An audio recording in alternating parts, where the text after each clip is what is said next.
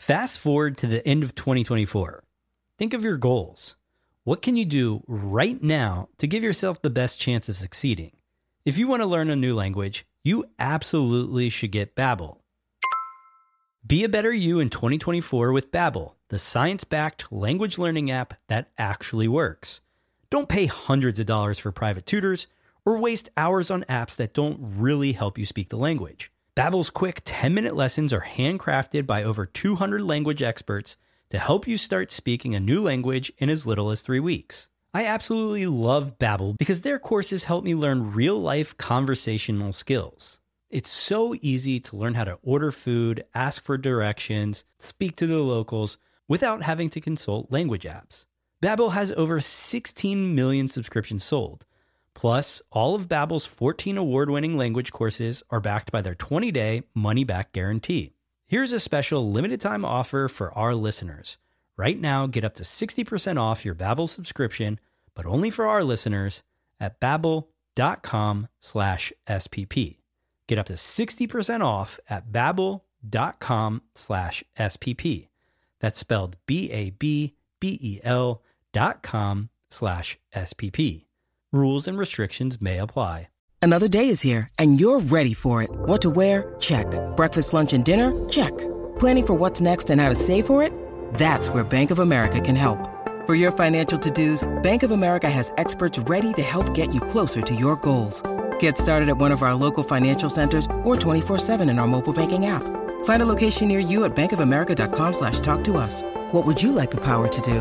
Mobile banking requires downloading the app and is only available for select devices. Message and data rates may apply. Bank of America and a member FDIC. Today's episode is brought to you by one of our amazing sponsors, Stamps.com. Anything you can do at the post office, you can now do right from your desk with Stamps.com. For a no risk trial plus a $110 bonus offer, go to Stamps.com, click on the microphone at the top of the page, and type in SMART the podcast where we talk to smart people, but not necessarily done by smart people? That is an awesome question. This one goes down probably on one of my top five. Hey, I like nutrition. I like to eat food. This is the coolest thing ever. We're going to do this forever. I wish I paid more attention in that class. You know, I'm going to be honest, I don't understand that. As a man, I just I don't get it. Welcome to smartpeoplepodcast.com. This is Smart People Podcast, conversations that satisfy your curious mind. I'm Chris Stemp. And I'm John Rojas. Man, today, a little controversial. Uh, we speak with Brad Stone, who wrote the book. You might have heard of it. It is called The Everything Store Jeff Bezos and the Age of Amazon. Brad is a senior writer for Bloomberg Business Week in San Francisco. He's written many cover stories on leading technology companies, including Apple, Google, Facebook, Twitter, and previously he was a reporter for the New York Times and Newsweek magazine. Unfortunately, I was not able to be part of this interview, but John definitely killed it. So I'm going to let you take it away. Yeah, this was right up my alley. I got to sit and talk to him about Steve Jobs when he outed the fake Steve Jobs, a blog that was popular years back and then we got to talk about Jeff Bezos and the culture at Amazon and the controversy that you brought up of Jeff's wife calling Brad out on the book being inaccurate and all the hubbub that went around that. Hubbub. All the hubbub. But we all love shopping at Amazon. Let's be honest. I mean, it's a it's the everything store. And now you can do it through Twitter. It's kind of scary. And yeah. speaking of Twitter, Follow us at Smart People Pod. Reach out to us. Reach out to Brad as well. His Twitter handle is at Brad Stone. Super easy. Just let him know that you heard him speak on our awesome podcast. Yeah, we appreciate it when you when you do that. Put at Smart People Pod at Brad Stone. Let him know. Enjoy this week's episode with Brad Stone.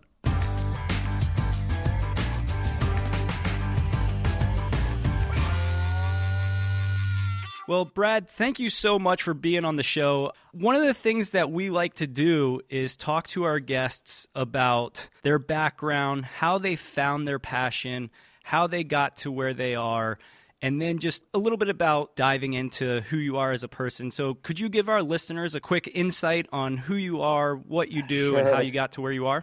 Sure. Yeah. Thanks for having me on the uh, podcast.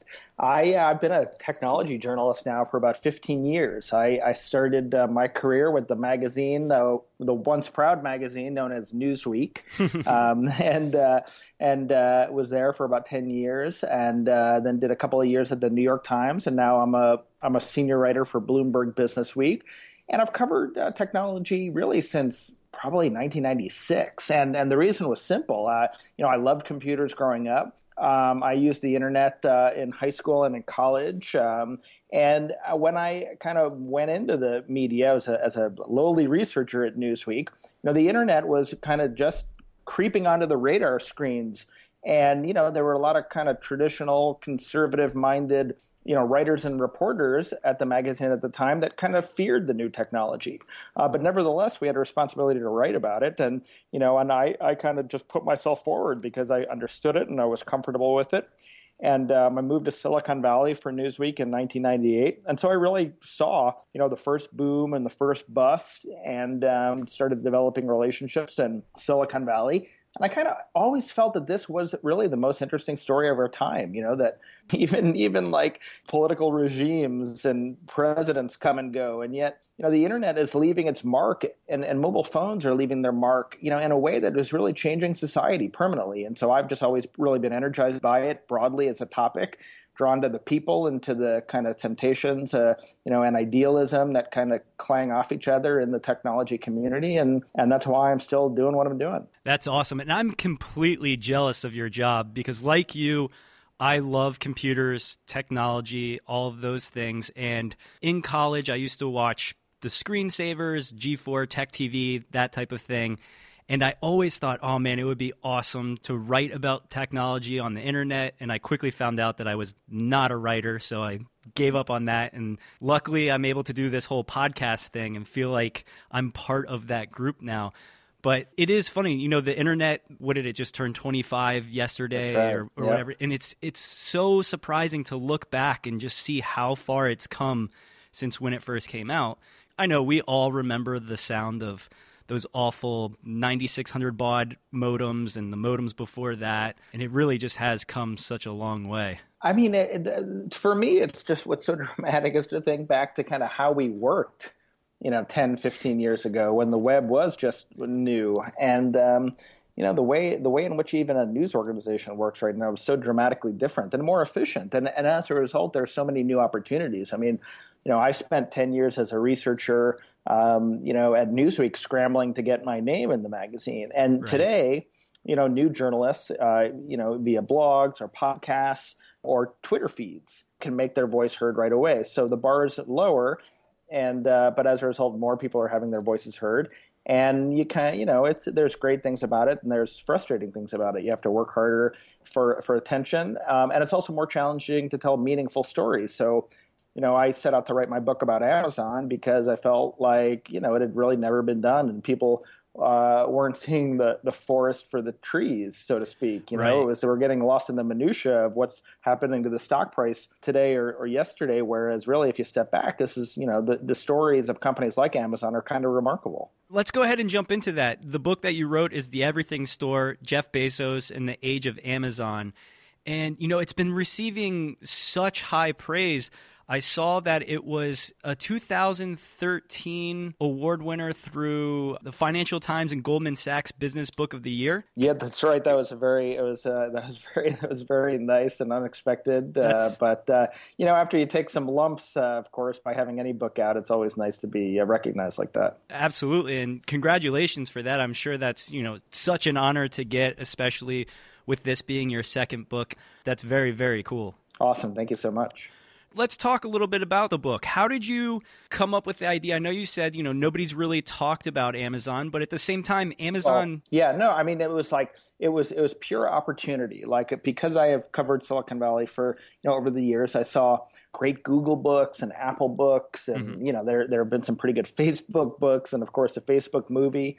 Uh, but because I think of its secrecy, um, because of its remoteness up in Seattle, because maybe we kind of take it for granted, you know, Amazon is reliable as your, you know, washing machine. Yep. No one had kind of set out to, to really Well, they had, let's say, but I, did, I didn't feel like there had been any credible books about the history of Amazon, uh, particularly any books that really did justice to the kind of twin innovations of uh, the Kindle and uh, Amazon Web Services, the cloud business. So it was just opportunity. And at the same time, you know, the folks in the book publishing business are, are going to bed and waking up thinking about Amazon and what it's doing to their business. And so it was it was like a pure market opportunity. And because I had covered Amazon, I thought I was, you know, in a good position to do it. So that was really the genesis of the of the uh, project. It's amazing how much of a disruptor Amazon actually has become. Like you said, it's as dependable as your washer machine now, where I'll go to bed one night, wake up in the morning, and think, oh, I need to pick up this, this, and this. Not have to go to a store, just go online, click, click, click.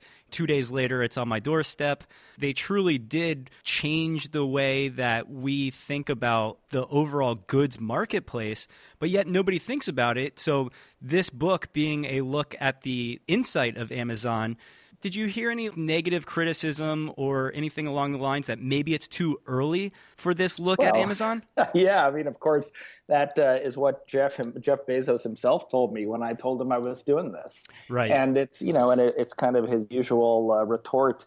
Uh, and in a way, it's a it's a way to kind of brush off intrusive uh, journalistic interest. Uh, you know, he's not a he's not kind of constitutionally uh, I think, inclined to open himself up to this kind of examination. So, in part, it's you know there's some truth to it. Uh, but but look, it's 20 years old now, right. and he hasn't just, to your point, changed the way we shop. He's also changed the way we read. Uh, he's he's changed the way companies are created and how they run their operations in the cloud. And you know, so you know, you you've made three enormous impacts here in 20 years, and and throw in a near death experience to boot. Uh, so while I kind of understood the argument, I thought I was kind of looking more at it. Uh, you know, that there's a kind of natural arc to the story now, and then there was just the demand. I mean, you know, sure it might be too early, but look, people want to read about it today. They want to understand it better, and I think probably the success of the book has kind of shown that um, there is a, there is a hunger there. So I, you know, while I heard that from Jeff, I always kind of felt it was a little self-serving, and it was more it was more that they weren't inclined to uh, open themselves up. Let's talk a little bit about Jeff Bezos. You got to sit down with him a handful of times for this book, right? Specifically, I probably talked to him over the course of my career covering Amazon. So that's uh, you know that's starting in '99, uh, and and then I, I, I proposed the book to him, and I talk about that in the introduction to the book. And then I and then he he said it was too early, and he made uh, he, although he did make you know family members and and senior executives available to me, he kind of declined to participate. But but then even then, you know, I would see him for a product launch, so I probably saw him twice during the course of uh, the book uh, writing and publication process. So, you know, it's a kind of yes and no. I mean, they kind of got, you know, they, they cooperated to an extent, I think more than they have with other projects. Right. Uh, but at the same time, Jeff was Jeff, and uh, it's not like he suddenly, uh, you know, was comfortable with the kind of facilitation that Walter Isaacson uh, got from Steve Jobs, which of course was a much different situation with, with uh, Steve you know, battling cancer. Now, you say Jeff is Jeff, and I think that a lot of our listeners might not have the same insight to the background. So, for those listeners that haven't read your book yet or don't know too much about Jeff Bezos, can you give a quick synopsis of who he is as a person and as a leader of Amazon? Yeah, I kind of describe Jeff Bezos as the guy who bet who made the first and biggest bet on the internet and who continues to be uh, the biggest gambler in the casino, uh, the, and, perha- and probably the smartest gambler in the casinos. So Jeff's a banker at a hedge fund uh, in 1993 94, and uh, with his boss at the time, he starts to see this this rapid growth in the World Wide Web, and he he leaves the uh, the firm and he goes off and and um, and starts Amazon, which of course at the time, if you remember, is is just a bookseller. Yep.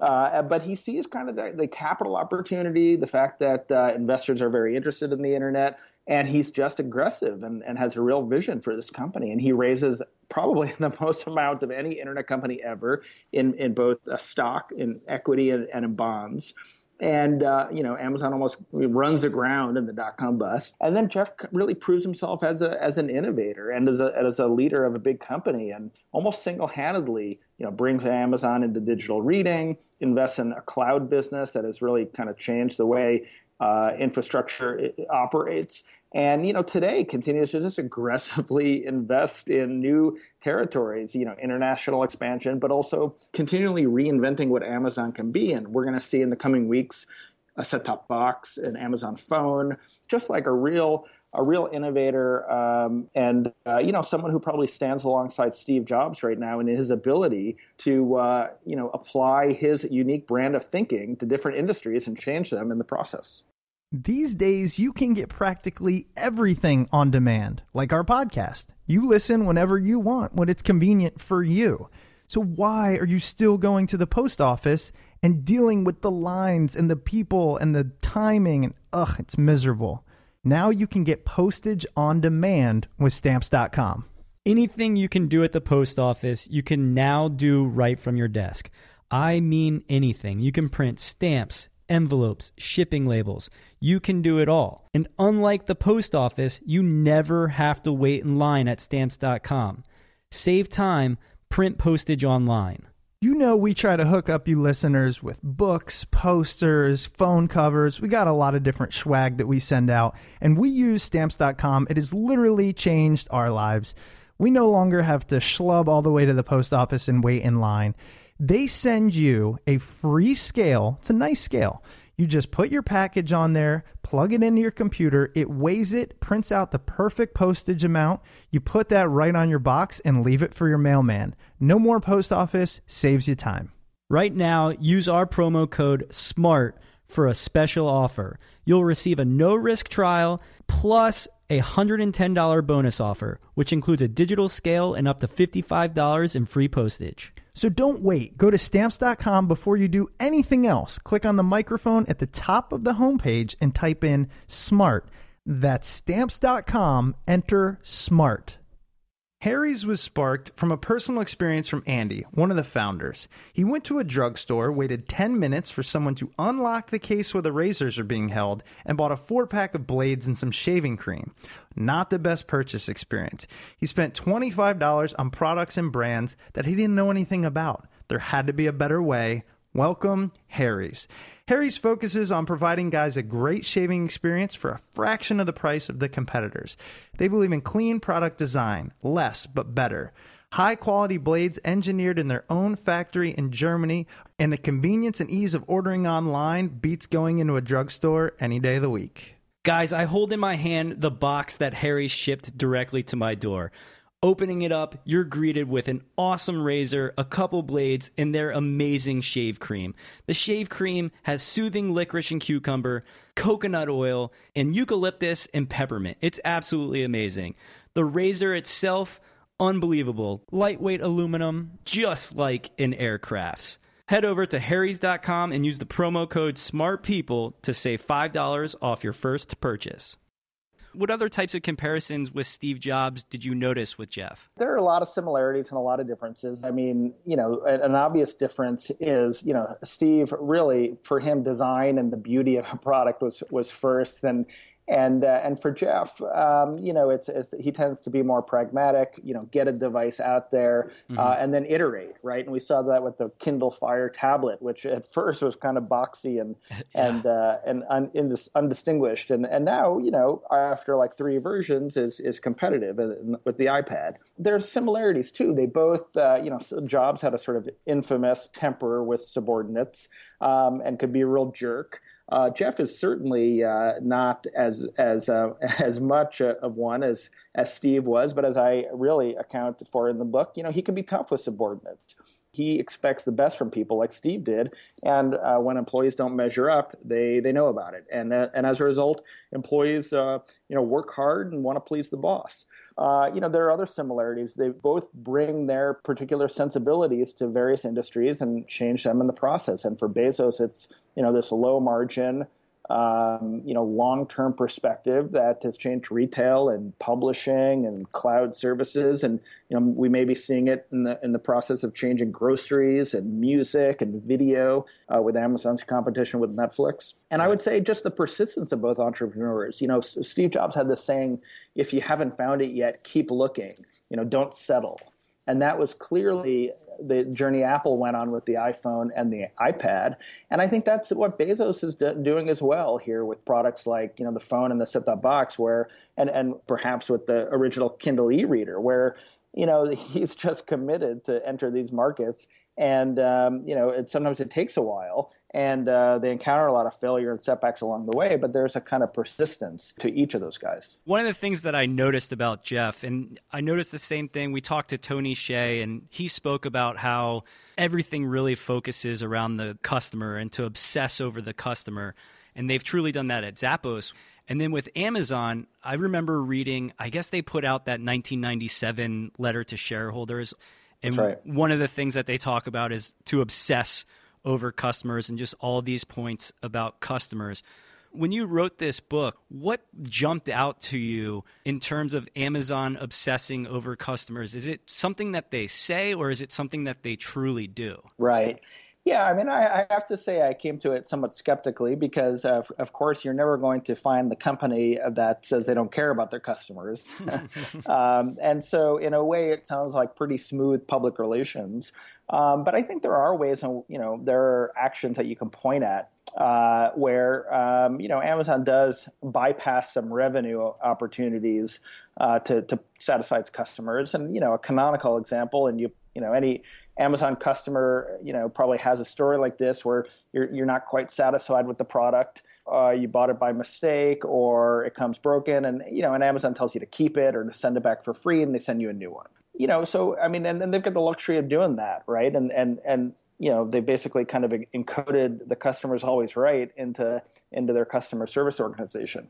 Um, you know, that said, uh, I, think like every company, you know, like they profess to be a customer oriented and to and to not obsess over their competitors. Uh, and yet, you know, we see them doing things all the time that to show, uh, you know, that they're that you know, like like anyone would, they really consider, you know, the gains made by Apple and Google and and other competitors. Um, you know, today, well, um, I know this will be broadcast later, but um, let's just say recently uh, they increased uh, the the rate uh, that they're charging for Amazon Prime, the two day shipping service, and they say that shipping uh, prices have increased. Um, but it's also true that they're now spending a lot of money on uh, on buying uh, video, mm-hmm. TV shows, and movies to give to, for free to Prime customers, which is what you know in part why the overall system is now more expensive. And they're doing that because Netflix has come in and really owned uh, the video shelf of the everything store. And, you know, they're trying to fight Netflix on that front. So were Prime customers clamoring for, you know, free episodes of, uh, uh, of My So-Called Life? like, I don't know. I mean, some of the stuff they, they I agree they're customer oriented and it's admirable, but at, at the same time, uh, you know, one of Amazon's most important constituencies is Amazon, you know, as you would expect it to be. Okay, since you are a technology journalist, I want to get your opinion on some of these things because Amazon raised their price of Prime to essentially 850 a month and then Netflix being 8 or 9 dollars a month. Do you think that that is going to be a business model that can survive especially since these guys are paying for all this produced content, Netflix going out and spending hundreds of millions of dollars on content like House of Cards? people have gotten so used to this $8 a month and they can stream all this stuff. Is this going to be something that can actually stick around? Or is there going to be another disruption to this industry and people are kind of going to be surprised? Yeah, I think it's it's clear that this is a model that is you know already enormously successful, and it's it's kind of incredible to me that uh, you know people pay hundred dollars for their cable packages, and yet they're they're willing to fork over you know eight to ten dollars a month for uh, an additional subscription. You know, I think if anything's endangered, it is that cable bundle um, because you know people are are they're just more attracted to the idea of binge watching a series, as we've seen with like House of Cards, or, or going back and refreshing themselves on episodes of Seinfeld, and and they're less likely to go and to you know make their appointment TV uh, viewing. So um, no, I think that the the, the monthly subscription uh, idea is here to stay, and uh, I think we're seeing you know the emer- the emergence of two primary channels in Netflix and Amazon, mm-hmm. perhaps Hulu's a third, and it's really up to the cable guys to uh, adapt to a new internet centric world. The stuff that's going on in the cable industry right now is just so frustrating and just mind boggling how they basically get away with charging what they charge and capping people's data, all that kind of stuff. We could talk about that probably for hours, but that's a yeah, whole and different. if anything, they're doubling down on the old model with Comcast buying Warner Cable, right? And Yep. uh, you know, just showing reluctance to to change and instead flexing their muscles. Well, you know, I think Jeff Bezos and Reed Hastings realized that the, that it's ripe for disruption. they don't want to die, but hopefully those guys can go in there and kind of completely disrupt that industry. I wanted to jump back real quick to the Everything store. Like I said, it's gotten critical acclaim. And yet, when you go on to Amazon reviews, there I, is I know I know where you're going with that this. that one scathing review from Mackenzie Bezos. Can you talk a little bit about that? Because when the book first came out, it was basically the only one star review that was out there. Right. Yeah, there there have been a couple of tepid reviews from some Amazon insiders, uh, including her review. Uh, you know, there have also been, I would say, an equal number of uh, of uh, you know reviews, uh, public and private, from uh, Amazon folks who thought um, I got I got at the at the story. Right. Look, it's not it's not an easy topic, right? Um, you know, Jeff uh, is a private guy. Amazon's a secretive company. You know, they prefer to speak simply and rather positively to, to customers.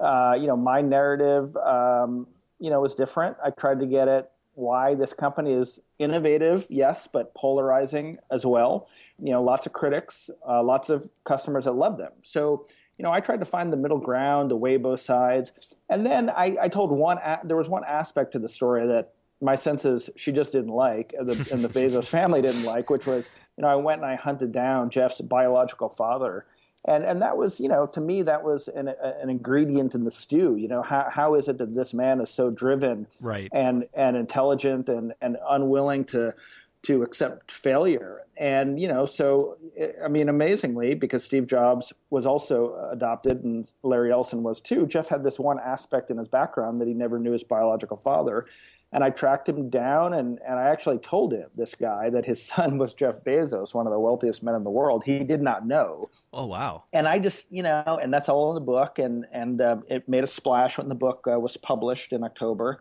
And I just think, um, you know, that was one of the reasons why. Um, and then the family is, you know, close knit and, you know, protective of Jeff's parents. Um, and, you know, I just think that, um, you know, it, it probably rubbed them the wrong way, and I don't blame them. So uh, there was some blowback there that was probably inevitable, uh, but maybe uh, perversely, the uh, that review uh, and the attention that it got when she posted it ended up sort of helping the book and, and drawing you know another round of attention to it. So it's uh, it was funny how that worked out. You put so much of your your time, your life into this book. Do you plan on doing it again? Do you have any projects on, on the forefront here where you're going to take that same type of model? Or are you more along the lines of, okay, I wrote the book about Amazon. That was the book that I wanted to write. And now I'm just going to keep doing stories on a weekly, daily basis, that type of Yeah. Well, I, I would actually love to do it again. I mean, I, it was such a positive experience this time around. But the lesson for me um, in writing this book, and uh, and then in, in my previous book, which did not do as well, and it was about it was about of all things robot hobbyists, and and, and that was probably the reason why it didn't do, do so well. Uh, but you know, the lesson to me is like you know, select carefully the topic that you want to devote you know two years of your life to. And make sure it's a topic uh, that where the interest scales proportionally to the time you spend on it. And um, you know and, and that's mainstream. You know reading you know is is an almost an endangered activity you know that it, it's com- it's competing now with so many other forms of diversion and people's attention spans are limited. And um, you know so to me if i were to find another great story that had some of the ingredients of, of the amazon story you know, I would definitely get back into it. Although it's funny, right now what I'm doing is I really view the book, The Everything Store, as a kind of dynamic document, and I'm I'm doing a, a uh, epilogue for the paperback, which will be out in October. And I want to, you know, and I continue to cover Amazon and other technology companies for Business Week. But I just think that you know this is a company for the ages, and uh, people are always going to be interested in it. Always, you know, and people will be going to interview there, and I want to create a you know an up to date document that they can refer to. Being a technology nerd myself, I have to ask you this question. Bitcoin, is it going to stick around or not? I, I I'm not so sure uh, that I could predict the future. Um, I guess you know one thing that jumps out at me is as we talk right now, the price of Bitcoin is somewhere in the 650 range. Yeah, and you know which is down from the high, but you know up considerably over the past two years. And when you just look at how durable that it has been, the value has been, you know, even though we're coming off of a couple of weeks of almost nonstop controversy from Mount Gox, as you mentioned, to, to the whole hullabaloo over Satoshi Nakamoto, uh, to you know the this, the the CEO of one company, um, you know, committing suicide, I guess, like oh, wow. you know, lot um, different hacking uh, hacking reports where people are losing their bitcoins you know, and yet this thing still has value. Uh, you know, the Chinese government passing passing yep. laws, you know, not allowing people to exchange Bitcoin in China, you know, and yet here it's still worth something. It speaks to me that you know some durable value is created uh, there, there are a lot of smart people here in the valley who believe very deeply in Bitcoin, and so you know they're smarter than me. I'm inclined to think that it'll stick around, even though it may not be a mainstream thing. I barely understand it. I know my mom doesn't, so I don't think we're going to be trading away our, our our dollar bills anytime soon. Thanks for that. I know that was completely off topic, but a buddy of mine, we get in a conversation about that pretty much on a daily basis, arguing back and forth on whether it's actually going to be a currency or if it's just a commodity, that type of thing. So I had to get that out there. Well, Brad, thank you so much for you know spending the time talking to me today, especially about your book, The Everything Store: Jeff Bezos and the Age of Amazon. I wanted to give you an opportunity to just plug any of your your sites where you write, if you're on Twitter, those type of things, so our listeners can catch up with everything that you're putting out there. Absolutely. Thank you so much. Yeah, follow me on Twitter. I'm uh, twitter.com slash Brad Stone, or check out businessweek.com where uh, they, they pay my bills and uh, you know it's uh, a great site and we've been working hard on it. Thank you so much. Awesome. appreciate it. Great talking to you.